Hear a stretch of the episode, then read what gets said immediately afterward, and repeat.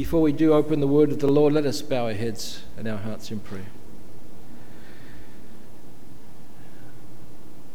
Loving Father in heaven, we come before thy throne of grace this morning to give thee thanks and praise and to learn more about your plan of salvation. How 2,000 years ago you came to earth, veiled in flesh, as a little baby that the kings of this earth try to destroy. Yet we know that your plan can never be foiled, and your plan of salvation is still valid and open to all that would want to be a part of it this day. Bless the word as it goes forth this morning hour. Empty the vessel of clay, and may your Holy Spirit be our teacher, we pray. For we ask all of these things in Jesus' name. Amen.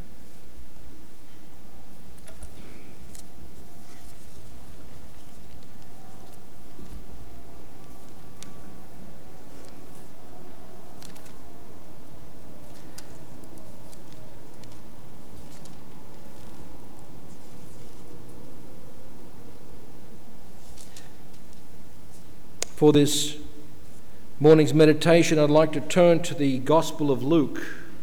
The Gospel of Luke, chapter 2.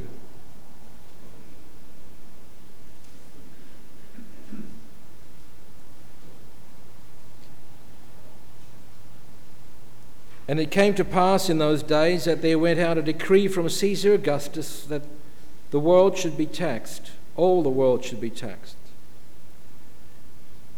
And this taxing was first made when Cyrenius was governor of Syria, and all went to be taxed, every one into his own city. And Joseph also went up from Galilee out of the city of Nazareth into Judea, unto a city of David, which is called Bethlehem, because he was of the house and lineage of David, to be taxed with Mary, his espoused wife, being great with child. And so it was that while they were there, the days were accomplished that she should be delivered. And she brought forth her firstborn son, and wrapped him in swaddling clothes, and laid him in a manger, because there was no room for them in the inn. And there were in the same country shepherds abiding in the field, keeping watch over their flock by night. And lo, the angel of the Lord came upon them, and the glory of the Lord shone round about them, and they were sore afraid.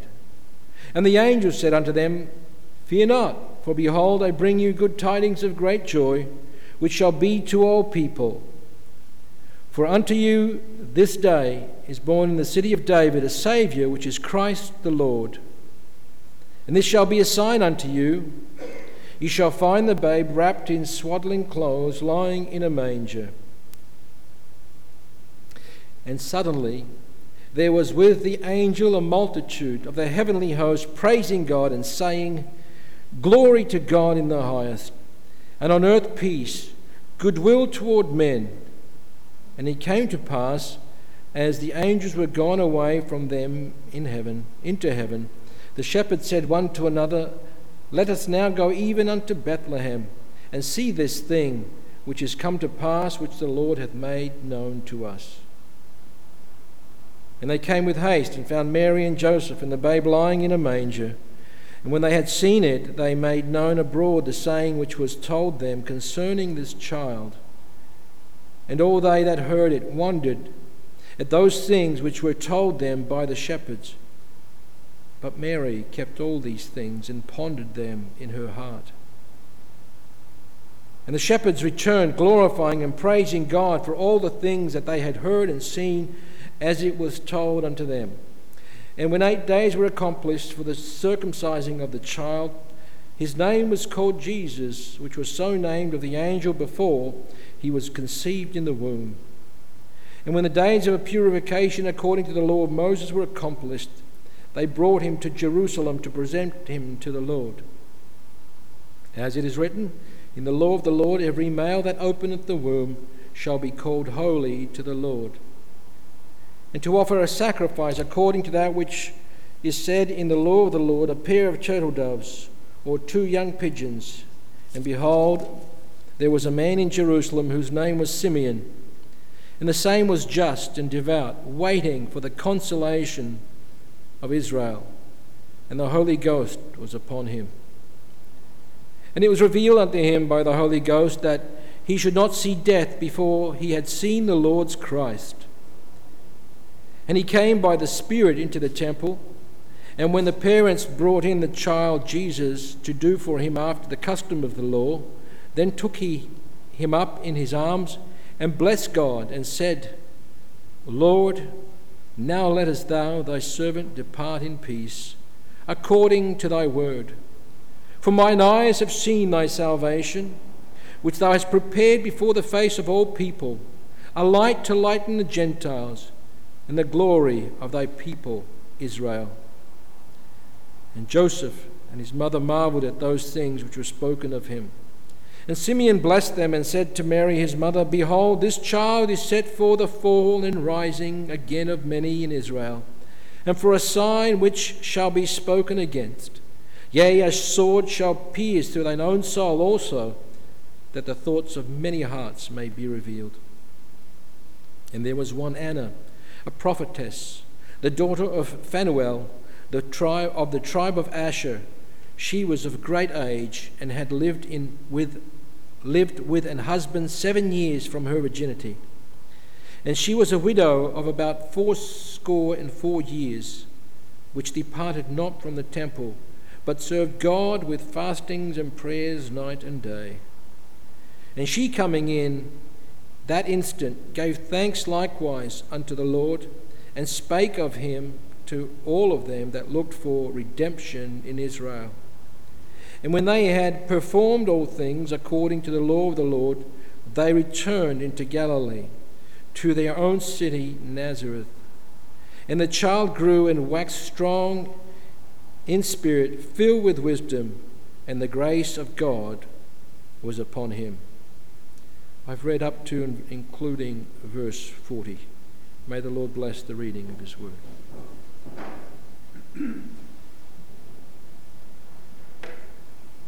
Let us kneel down and worship the Lord.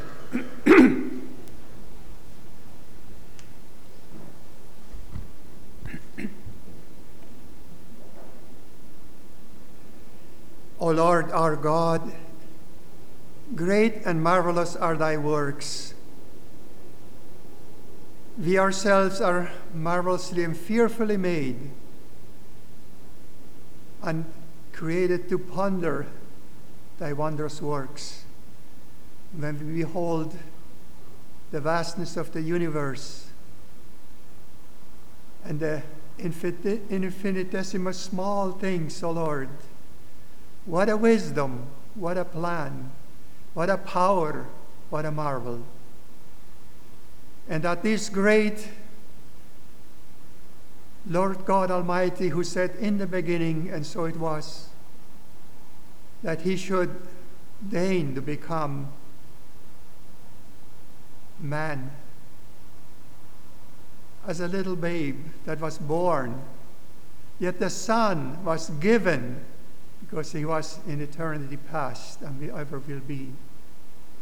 O Lord, a wonder of wonders that our human uh, mind cannot completely grasp but a wonder great enough to behold and respond to it. And when about 30 years afterwards he hung on the cross and was despised and mocked, what great a wonder, O oh Lord. This babe, this Jesus that came to die that we may live, not just 60, 70, 80, or even 90 years upon this earth, but to live the true life that begins now and is never ending in thy presence. O oh Lord, there is an eternity awaiting where we still may praise and wonder, but while we are here, O oh Lord, we need to respond. We need to react to this wonder that has been declared unto us. This great privilege that we still can proclaim this wonder of wonders freely unmolested, in the quietness of this building, on comfortable benches, dear Father. Oh, we don't know how long it lasts, for we realize there have been great persecutions in the past unto blood, and there also thy word declares us there will be also in the future. And while we have this time, while we have this freedom to meditate upon thy word, to be filled with it, O Lord, to be strengthened by it, that we may use the time wisely. Grant thou utterance unto the brother to speak thy word in simplicity and truth, that it may go forth. May everyone that hears, O Lord, cherish it to the heart, O Lord, as those shepherds wondered when it was declared to them by the angels, O Lord. A beautiful story that many like to embrace and celebrate, but who wants to remember that also this child that was born would be a man that walked upon this earth, blameless, doing wonders, uh, uttering things, O Lord, that caused great opposition, that caused great hate, and they wanted to kill him, and eventually did, dear Father. Yet it was in thy plan. It was in thy plan, thy word tells us, before the foundation of the world, O Lord. And we can only have an inkling the purpose that it is have in all of this, dear Father. But thy word simply states, for thy good pleasure. And thou that art the creator of all, who will deny this to you? Who will? The Lord God Almighty.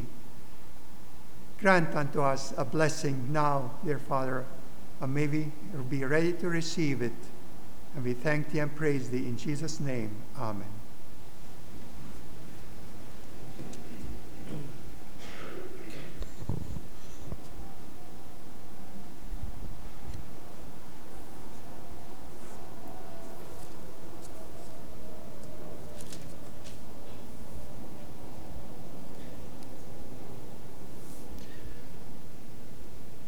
the gospel according to the gospel writers, Matthew and Luke, included in quite a lot of detail the events leading up to the coming of the Lord Jesus Christ here upon this earth.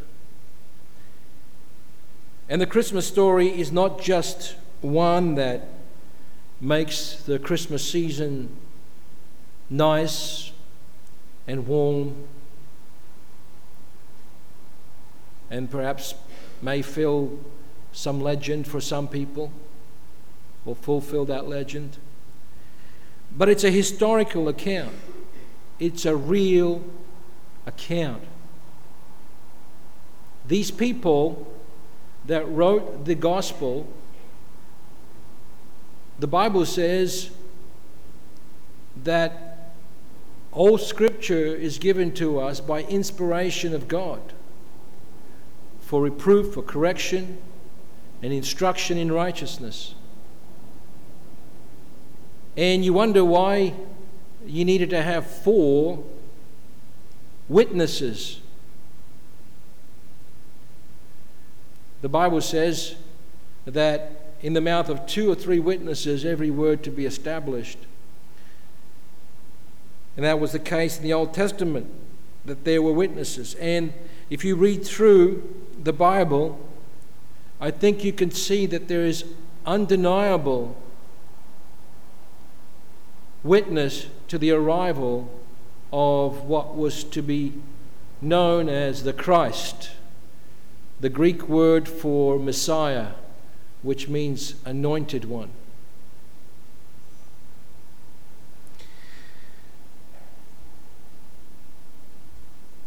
If you look into the Word of God, you can see that there are many details, yet these details are very briskly written onto the page. And there could be many days, many months, even years in between some of these details as the Word of God comes out. the environment or the atmosphere of the coming of the Lord Jesus Christ was, was one that we may not comprehend in this day and age where we live in.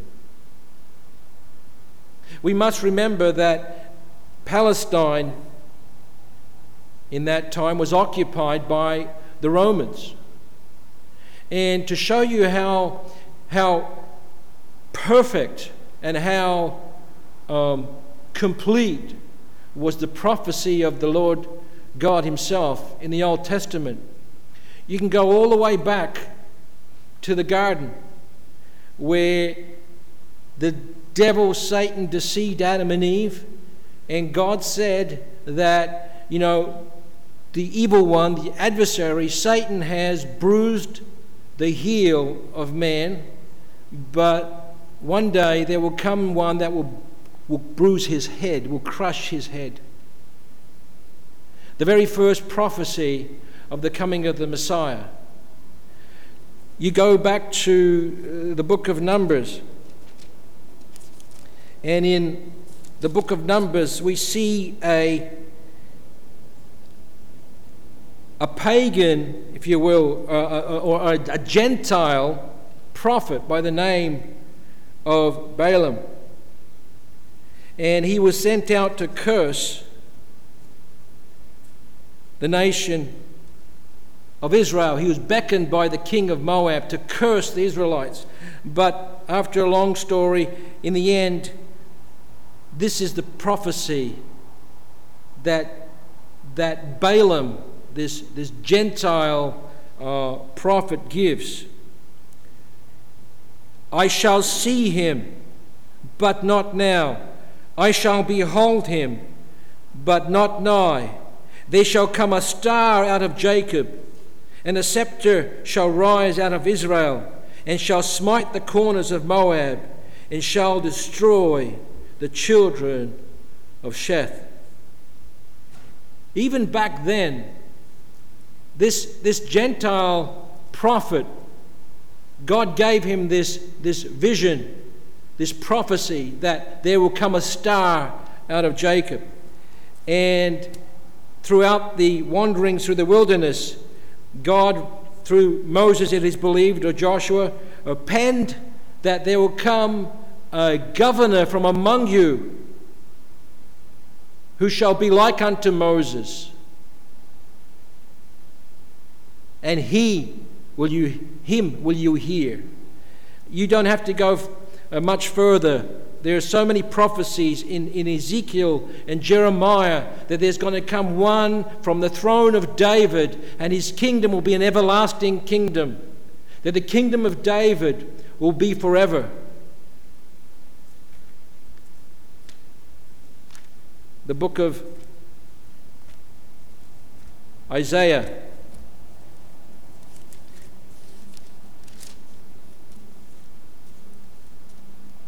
chapter 9. Nevertheless, the dimness shall be such as was in her vexation, when at first he lightly afflicted the land of Zebulun and the land of Naphtali, and afterward did more grievously afflict her by the way of the sea beyond Jordan in Galilee of the nations. Nations here means Gentiles. The Jews were known as God's chosen people, and everybody else were the nations. The people that walked in darkness have seen a great light. They that dwell in the land of the shadow of death, upon them that hath the light shined. Thou hast multiplied the nation and not increased the joy, the joy before thee, according to the joy in the harvest. And they, and as men rejoice when they divide the spoil. Skipping to verse 6 For unto us a child is born, unto us a son is given and the government shall be upon his shoulder, and his name shall be called Wonderful, Counselor, Mighty God, the Everlasting Father, the Prince of Peace. Now, he wasn't speaking of a nation, as sometimes a nation is personified. He was speaking of a person. And who will he name and title Mighty God? It was blasphemous for any Jew to call anyone God here upon this earth. That's the reason they crucified Christ, because he claimed himself to be the Son of God. He was the mighty God, the everlasting Father, the Prince of Peace.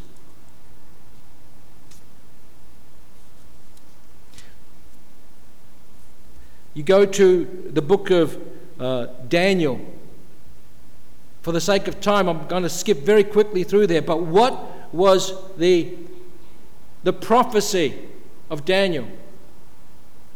In John chapter in Daniel chapter 9 towards the end 26 27 and so forth he talks about that there will become one a prince that will bring an end to transgression. And we know that in Daniel, in the second chapter, we, the, the, the, the vision that Nebuchadnezzar had um, about this huge statue, 90 feet tall, and, God, and Daniel, through the Holy Spirit, described what was going to happen.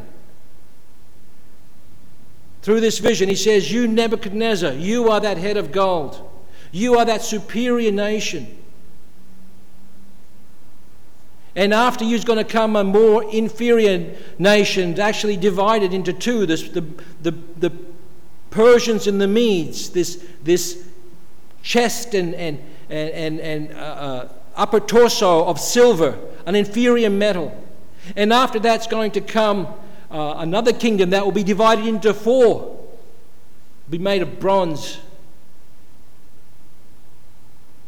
And after that is going to come uh, come another kingdom, a kingdom that will be divided into ten toes, a kingdom that is made of iron and clay mixed together, a terrible, terrible vision that Daniel had of this last kingdom that he wanted to have another look. He focused on this particular kingdom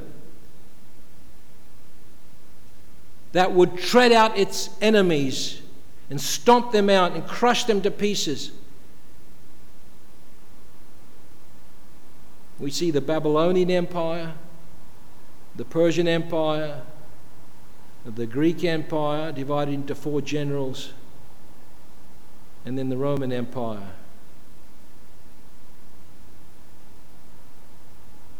And this was the empire in which Christ was to be born.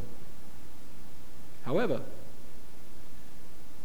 this was known as a time of peace, Roman peace. As long as you do what I say, it's going to be peace. Called Pax Romana. But they were oppressed. They had to pay their tribute. They had to pay their taxes. And if they didn't, bad things would happen to them. They suffered 400 years after the exile with no prophet, with no voice. They suffered under the, the Greek Empire, which expanded from, extended from Afghanistan to, to, to uh, Rome, north of Africa. And these people were living occupied. You look at today, look at, uh, for example, the Palestinians today. They feel like they're being occupied by the Israelis. Israelis aren't doing them a lot of harm, actually, but they feel like they're being occupied. But the Romans were very oppressive. Any sign of resistance against Caesar, you'd be crucified. And after Julius, uh, after um, the, the Greeks came in and they split into four different kingdoms, they began to uh, do a lot of good. A lot of good things were done. But then they began to Hellenize uh, uh, the world and bring in their customs and cultures. And a lot of the Jewish people began to like that. And so many Jewish people prospered. And they built big centers in Alexandria and other places in, in, in, in Asia and Palestine where a lot of people were drawn away with this Hellenistic culture. And some of the Jews were observing this. They didn't like that. Finally, when, when Antiochus Epiphanes came in, one of the Seleucid uh, leaders, he made it mandatory that they have to eat pork. The Jews. They weren't allowed to have a copy of the Torah. He wanted to bring them under subjection so much he hated the Jews. And there was one man by the name of Matthias Maccabeus. in a place called Modin, and he rebelled. A small group of them. They rebelled, and eventually, with blitzkrieg attacks, they repelled the Seleucids. They recaptured the temple, cleansed it,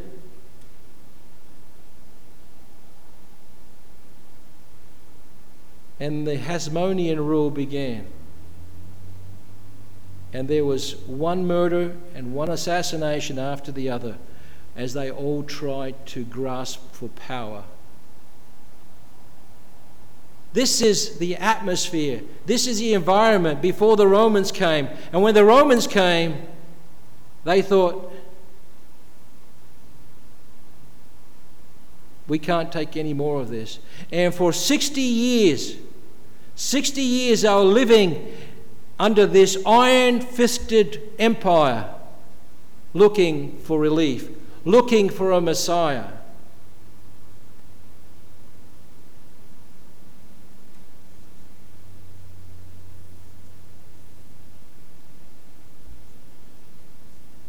And we find ourselves in Luke chapter 2, where Augustus Caesar was the emperor and he, in the rule of Cyrenius, the governor of Syria, he requested that a tax, a, a census be taken, probably in the hopes of getting more names and more tax money. These people were oppressed. They were living under this iron fisted rule in so called peace but their anticipation of someone to come to release them from the throne of David would be soon. In the previous chapter, which we didn't read, there was more events. There were more events leading up to the coming of Christ. And what happened was that another young, another baby was born. His name, after a long time, was revealed to be John.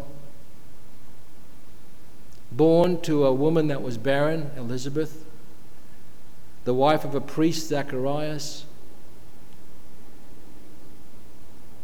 And he was born approximately six months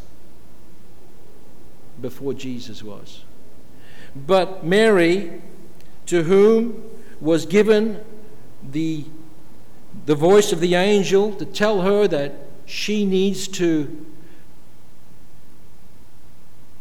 believe that God will give through her a very special gift, a son whose name will be called Jesus,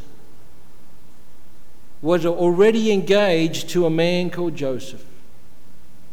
In those days, it was traditional to have the engagement period for about one year. And can you imagine this girl, probably very young, 16, 17, maybe younger, who knows? They grew up very quickly in those days. But she was engaged, betrothed to Joseph, the son of Jacob.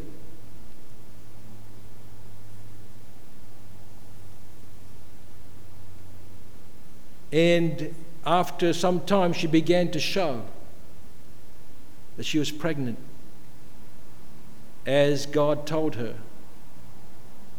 Can you just imagine what it would have been like?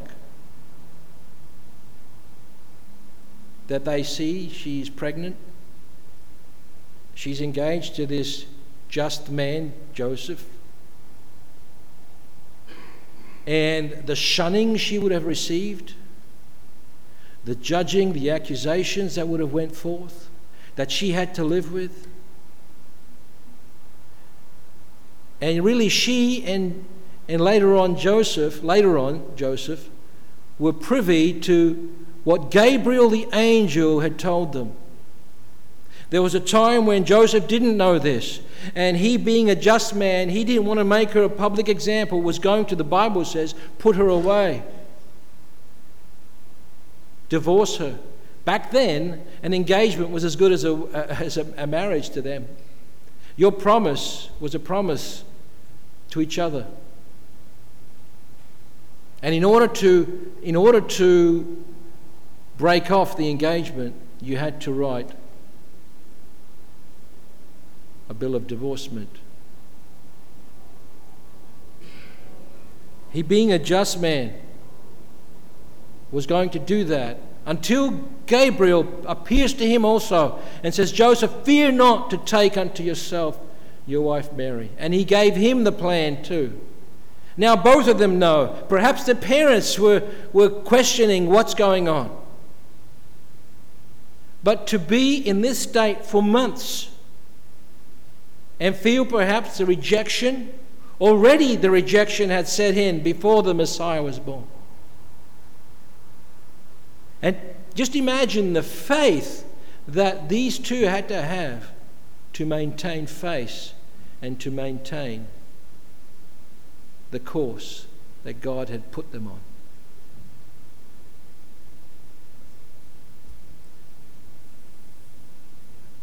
Mary visited Elizabeth.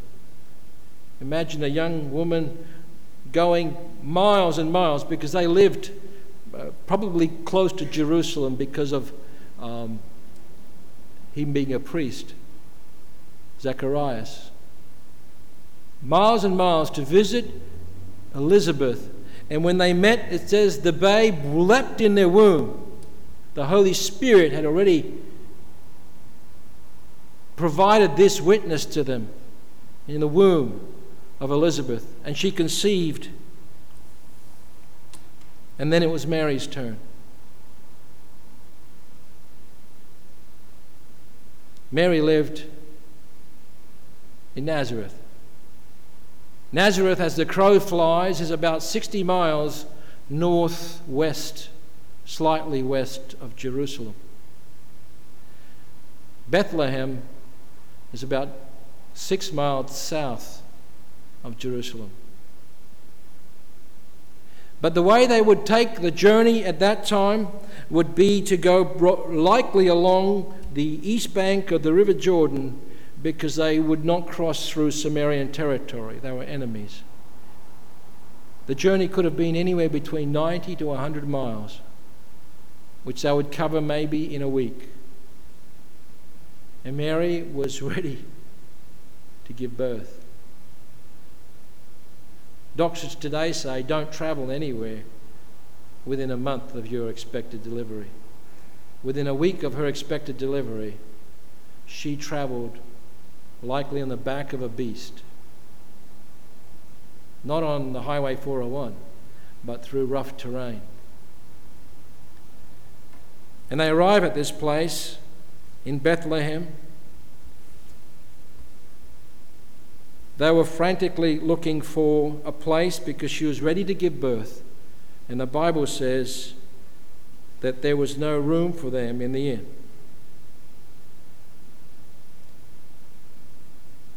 The book of Matthew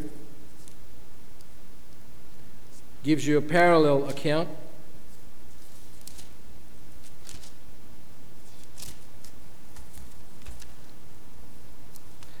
In Matthew chapter 2,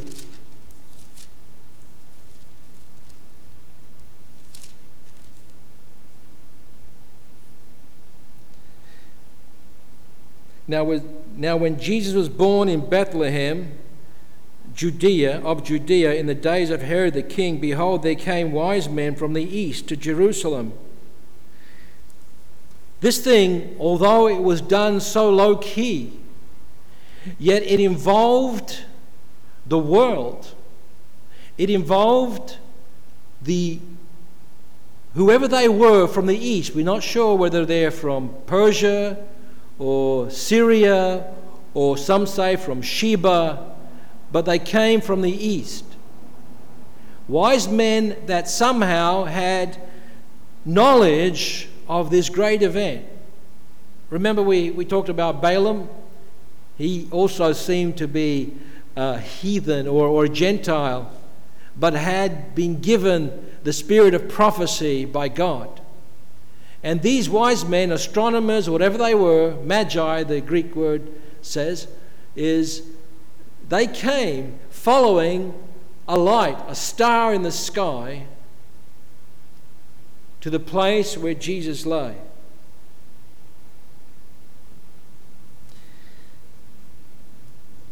And very plainly, very simply, it says, And she brought forth her firstborn son and wrapped him in swaddling clothes and laid him in a manger. And later on, we read that this was going to be a sign to the shepherds that she would be laid, or the babe would be laid in a manger in swaddling clothes. And I'm trying to understand what that sign meant. Was it the sign that he was lying in the manger? Or was it the sign that he was wrapped in swaddling clothes and lying in a manger? It was very typical for any baby to be wrapped in swaddling clothes. Swaddling is like a, they say, a four to five inch bandage which is wrapped around the baby from toe to head and used to prohibit movement, to keep the limbs straight, maybe to keep them warm, other functions. But Ezekiel gives a good description of how God said Israel was to him. In Ezekiel chapter 1, uh, 16, verse 1.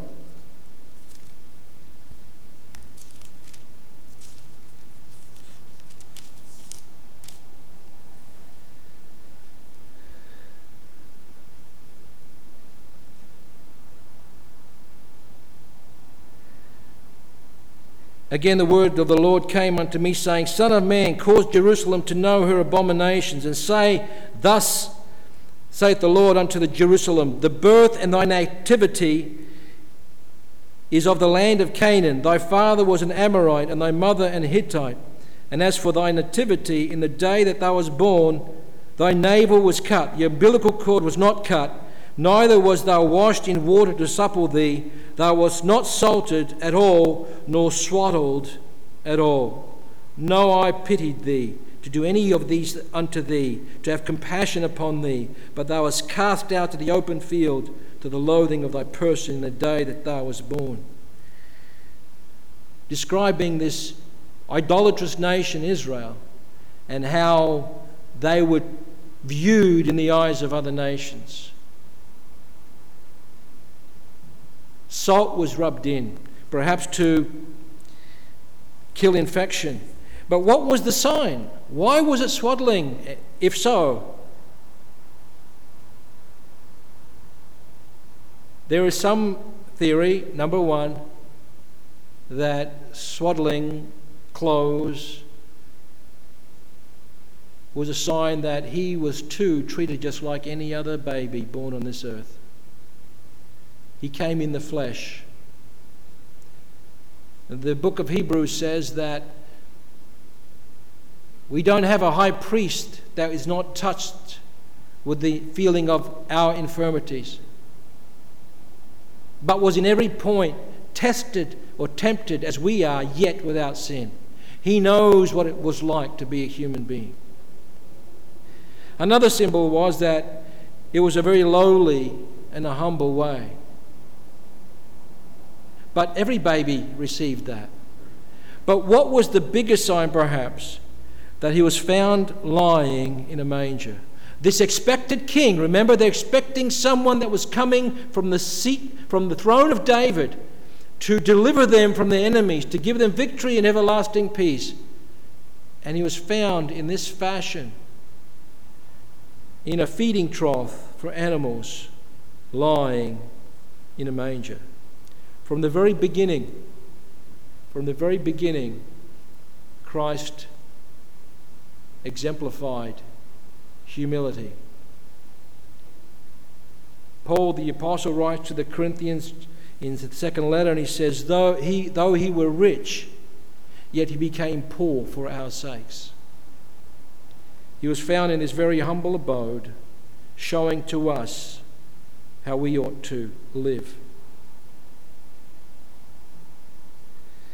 He came to a place called Bethlehem. And Bethlehem, in the Jewish language, is called the city of bread. You may say, well, that's just a coincidence, but almost everything in God's plan, everything in God's plan, but everything that we read in the Bible has a meaning. The name Jesus has a meaning. It says in Matthew, His name shall be called Jesus because He shall, shall save His people from their sins. Jesus has a meaning. Jesus is the Greek uh, contraction of the word Jehoshua. Jehovah saves or Yahweh saves. We often read about Joshua in the Old Testament. His name in Greek would be Jesus. Has a meaning. Bethlehem is the city of bread. And in John chapter 6, we hear about Jesus saying that He is that bread from heaven when they constructed the tabernacle and, and Moses gave directions on how to plan it. They had the tabernacle with the, with the lampstand and the showbread. And the lampstand represented, the symbolized the light of God, the truth that God has. And the bread represented that God will be their provider. We are all baptized into one body 1 Corinthians 12 says, We are one loaf and we are one in Christ. And then he comes to these shepherds to Bethlehem, the town, the city where David was born. You can read the history. I mean, the, the genealogy comes at the end of Luke chapter 3 and also the beginning of Matthew chapter 1. You can read how David was a, was a father, an ancestor of Jacob and Joseph, and therefore Christ. And how they came from the tribe of Judah, and how Christ would be the lion of the tribe of Judah. And David was a shepherd boy signifying that Christ would be also the chief shepherd. And the great um, glorious sight of the angels as they sang glory to God in the highest in the fields. And the shepherds went away and followed their, their directions and came and they showed them and they were shown the Messiah. And they were so glad, and as they went away rejoicing, in the book of um, Matthew, chapter 2, talks about the wise men coming to Jerusalem. Again, a lot of symbology. The wise men that came to visit the Christ. Verse uh, 11 of chapter 2 when they were come into the house they saw the young child with mary his mother and fell down and worshipped him. And when they had opened their treasures they presented unto him gifts gold frankincense and myrrh. Gold it is believed because he was a king a gift worthy of a king frankincense because he was not only the king of kings but he was the priest of priests and frankincense was what the, the priest would offer upon the altar. And myrrh, myrrh can only really be associated with death and burial. So the Christmas story was somewhat bittersweet. As we read in Luke chapter 2, as Simeon blessed them and said to his mother Mary, Behold, this child is set for the fall and rising again of many in Israel, and for a sign which shall be spoken against. Yea, a sword shall pierce through thine own soul also, that the thoughts of many hearts may be revealed. This was an extraordinary day. 40 days after they gave birth to Jesus, according to the law of Moses, they bring Jesus to the temple because they needed 40 days for purification for a male child. And you had these wonderful uh, prophecies that came forth from two people. Both were quite old. Simeon first, who said, Mary, behold, this child is set for the fall and rising of many in Israel. He lived for this day. Simeon lived. The anticipation was so great that God was going to answer their prayers. You know, Jewish people are still today at the Wailing Wall calling for the Messiah. But the Messiah has come and gone. Simeon said, I was waiting for this day, and now I can go to rest with his forefathers. Yea, a sword shall pierce through thine own soul, that the thoughts of many hearts may be revealed. That's the real meaning of why Christ came. There was something really, really terrible that was going to happen to Jesus. And Mary witnessed it when she saw him hanging from a cross three years later. And there was another, Anna, a prophetess, the daughter of Phanuel, the tribe of Asher. She was of a great age and had lived with her husband seven years from her virginity. She had married, her husband had died seven years after their marriage, and from that point on, she dedicated herself to the temple, to the services of God, to praying and fasting. Could have been 60 years, could have been 70 years. That she had dedicated herself. Can you imagine that that was her only purpose in life? That was her only purpose in life to come to the temple, to keep on praying and fasting for God's promises. What great faith before Christ even did his miracles and died on the cross. You know, the Bible says that those saints, the, the men of faith in, in the book of Hebrews, chapter 11, there were so many that died in faith. They were sawn asunder, they were stoned. They were beaten. They were burned. They, were, they stopped the mouths of lions. So many of them. And yet, they could not be perfected without us, with our generation. Because Christ had not yet given his sacrifice upon the cross.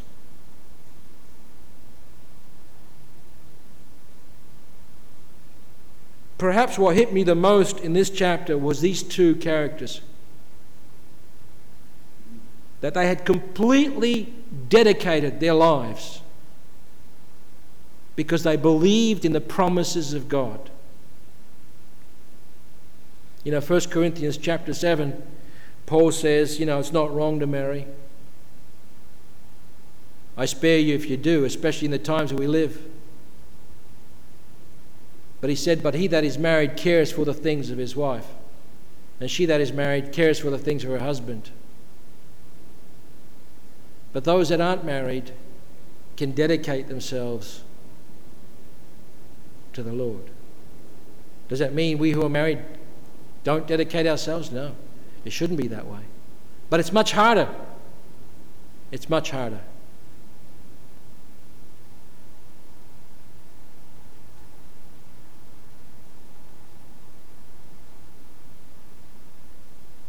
And as we were discussing yesterday at the dinner table, of this point here, that in the temple, Simeon was holding in his hands God Almighty. The focus of all of history, the focus of all the prophecies, Simeon was holding in his hands God in the flesh. What a privilege that was. Can we today at least say that we don't hold him in our hands? You know, John says that which we have which we have felt. Let me just read that. Handled in John chapter 1. 1 John chapter 1. That which was from the beginning, which we have heard, which we have seen with our eyes, which we have looked upon, and our hands have handled the word of life. I mean, he was speaking literally of being in the presence of Jesus Christ, of actually touching him, of actually listening to him eye to eye, face to face, of seeing his miracles.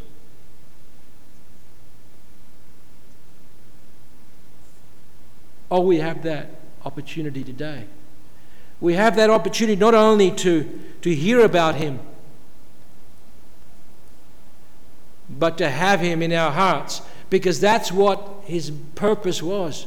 It says that he came to his own, and his own received him not. But whoever received him, to them gave he power to become the children of God, even unto them that believe on his name. And he dwelt among us. He tabernacled among us. His name shall be called Emmanuel, God with us, God in us. And we see so much, so many lives today being wasted being spent, so much pain and suffering that, that they go through, and rejecting Jesus. The great Herod, the great builder, he built the, the, the, the fortress of Masada. He built the, the fortress at Herodium. He built the temple for the Jews. 30, what was it, 37 years was his temple in building because he was part Jewish and he was fearing that this, this, this Messiah would come through the line of David because he heard something maybe from his mother or grandmother. So powerful, yet so insecure that he actually went to Bethlehem and killed every child, male child under two years old. And he died a miserable death.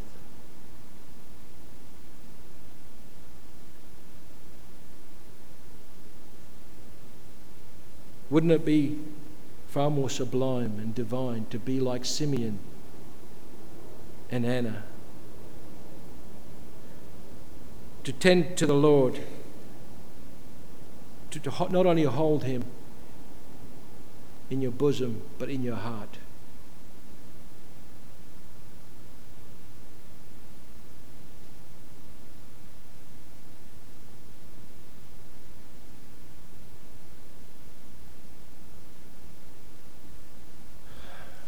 That was just the beginning. That was just the beginning. Jesus came to earth. What happened in the next 33 years was something that the world has never been able to shake off. As much as, as much as, like Herod, they tried to kill Jesus,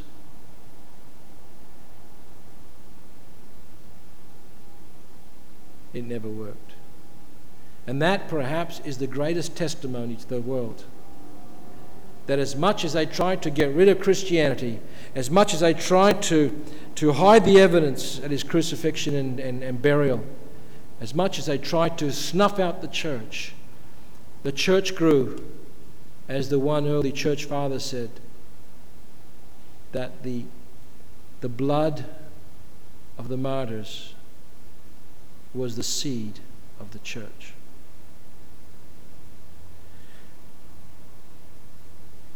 As the little hymn says that we sing, let's not leave this babe in Bethlehem. Because this babe went all over Palestine. He never owned a car, he never owned a house.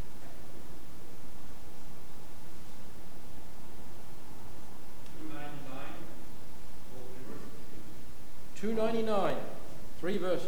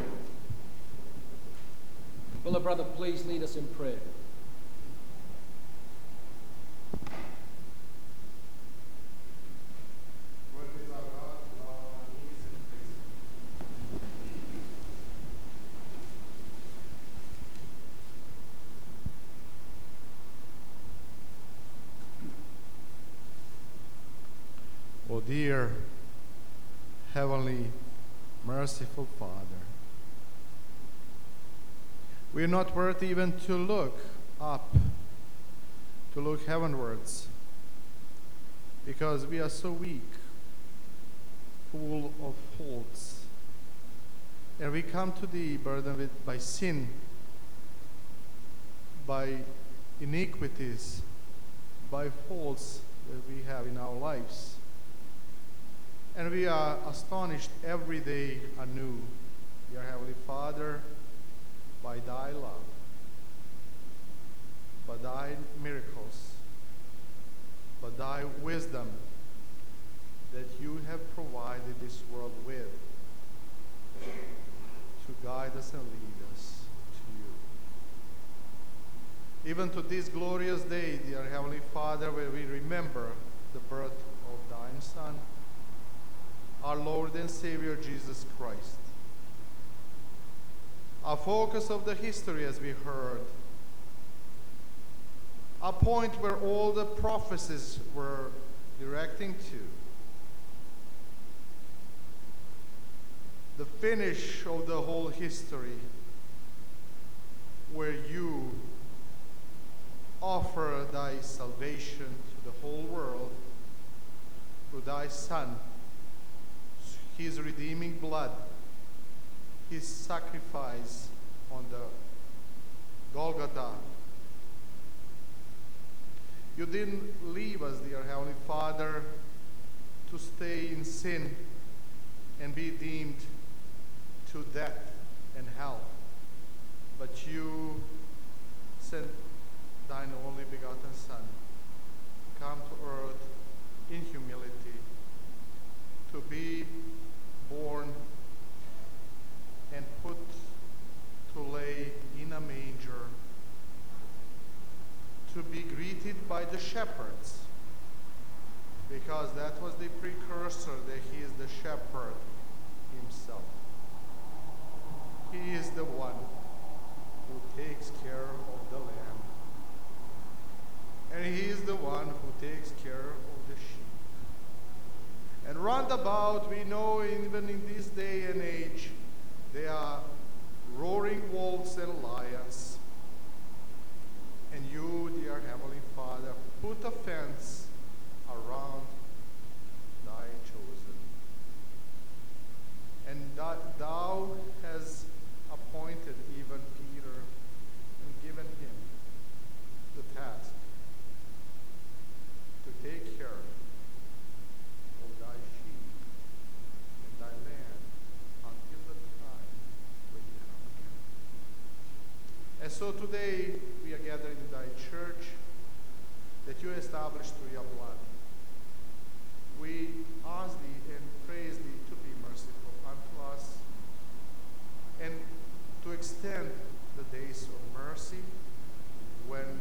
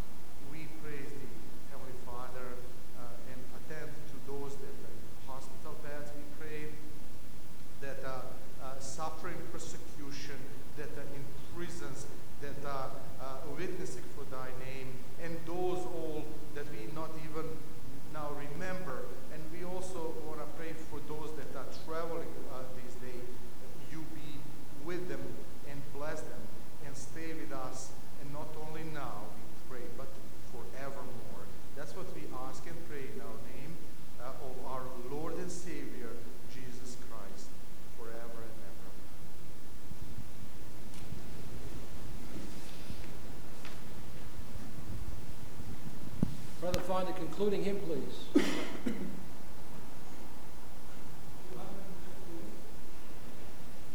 Two what? 258.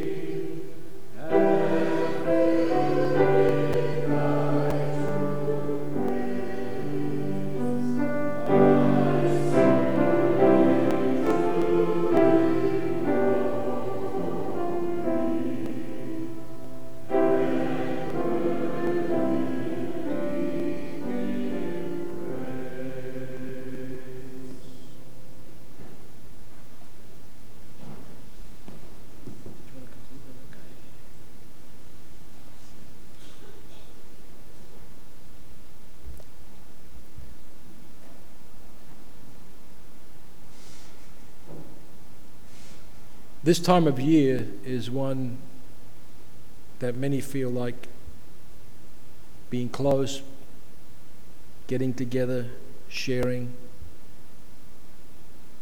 But it seems that we get caught away with the rest of the world when the new year comes. Everything's back to quote unquote normal.